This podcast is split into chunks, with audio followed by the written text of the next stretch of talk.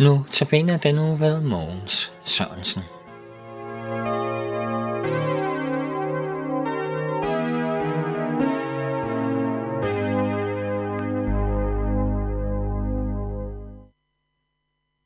Vi har i denne uges notabene temaet lovsangen til Gud.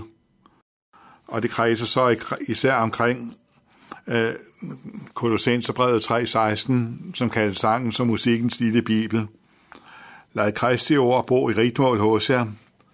Undervis og forman med al visdom hinanden med salmer, hymner og åndelige sange. Syng med tak i jeres hjerte til Gud. I går talte vi om, hvordan det står, at der står her, at vi skal undervise og formane hinanden med sangen. Ligesom at prædiken jo både tiltaler os personligt, og hvordan den også underviser og formaner. Det er altså også sangens opgave. For, for i sangen skal vi også forkynde Guds ord. Og så hedder det også her i verset, at det skal ske med al visdom. Nu hedder det jo i ordsprogenes bog, kapitel 1, vers 7, at, øh, at det er begyndelsen til visdom og kundskab at frygte Herren. Sangen bør altså prøves under Guds frygt under troens foretegn. Hvad er det af den visdom, som Gud har åbenbaret for de troende?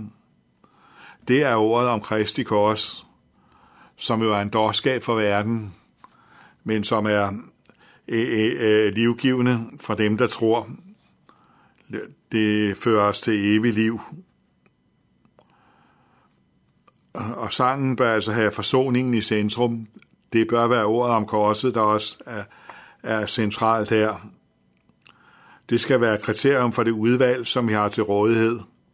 Også for det udvalg, som vi vælger at synge som helhed. For selvfølgelig skal sange om første trosartikel om skabelsen eller helligåndssalmer ikke forkastes. Slet ikke. De hører med. Men det skal forkastes kun at synge dette og klemme korset i sangen. Præcis det samme kan jo siges om prædiknen. For sangen skal også lade Kristi ord på hos os, ligesom prædiknen. Ja, sangen er en del af vores forkyndelse. Derfor er den vrandlærende salme bandlyst. Men der skal være plads til både bodsalmen og den glade lovprisningssalme. Lærersalmen, den salme, der lærer giver os troslærer, og der skal være den enerlige fortrøstningssalme, domsalmen og, og, og glædesalmen, for at få hele tonen af det bibelske budskab med. Og dem, der vælger sangen, der synges i vores sammenhæng, skal også vælge hele dette spektrum. De to måder at bære forkyndelsen frem på, udelukker ikke hinanden. De bærer hinanden. En sang henvender sig til en større del af personligheden end det talte ord, fordi den bæres frem af musik, der taler til følelserne – og her er det klart, at melodiens karakter bør understrege tekstens karakter. Det gør evangeliet til grin, når en bodsalme synges på en lys, munter melodi, eller når en glad lovprisning synges på en dyster melodi. Melodierne skal tjene det ord, som de bærer frem. Men når de gør det, så kan en sangtekst brænde sig fast i sindet og gøre sin virkning. En velsignet virkning, når det er Bibelens tale – men en forbandet virkning, når det er en vranglærende salme. Når ordet forkyndes ret med korset i centrum, så har vi et rette Guds ord, så åbenbar Guds visdom. Den visdom er, som jeg sagde, for øh, dårskab i det uomvendte menneskes ører, men for dem, der tror på Jesus Kristus, er det den ægte visdom, en kraft til frelse, det som fører os frem mod det evige mål i himlen. Der kan godt have øjeblik i vores liv, hvor Guds ord opleves som kraftesløst. Måske siger det os ikke lige noget i det, vi læser og hører det. Men virkningen er ikke knyttet til det øjeblik, vi læser og hører det. Pludselig i en situation, hvor du havde brug for det, dukkede et bibelord op i hukommelsen, og der tolkede situationen for dig. Denne virkning vil Guds ord via sangen ofte have – fordi en sang har det med at brænde sig fastere i hukommelsen, end det læste og talte ord. Derfor har mange troende ofte oplevet, at det var salmevers, der kom dem til hjælp i rette tid.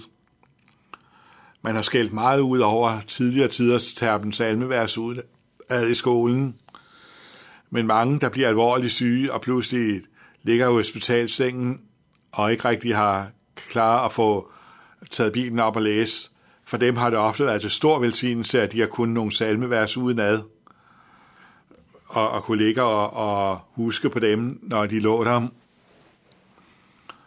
Nu ser vi så ikke terper salmevers udenad i skolen, så er der jo heldigvis stadigvæk i dag mange salmer, vi bruger så meget, så vi ofte kan nogle af versene udenad. Også det kan det blive til velsignelse på den måde. Ja, salmer, der forkynder Kristi kors og taler med al visdom om det, er sandelig en velsignelse. Ikke bare i det øjeblik, de synges, men også netop i det øjeblik, de huskes. Lad os bede sammen. Vi vil takke dig, fordi at du velsigner os ved dit ord, og tak fordi du også bruger vores sanger og salmer til at velsigne os, og til at bære os, og til at kalde troen frem i vores hjerter, og få den tro til at vokse. Vi beder dig om, at vi virkelig også må synge de, de salmer, der bærer dit ord frem, at det må være med visdom, din visdom, korsets visdom. Vi beder om, at det må være det, der er det i centrum for os. Fader vor, du som er i himlene, helliget blive dit navn, komme dit rige. Ske din vilje i him- som i himlen, således også på jorden. Og giv os i dag vores daglige brød, og forlad os vores skyld, som også vi forlader vores skyldnere. Og led os ikke ind i fristelse, men fri os fra det onde, til dit er riget og magten og æren i evighed. Amen.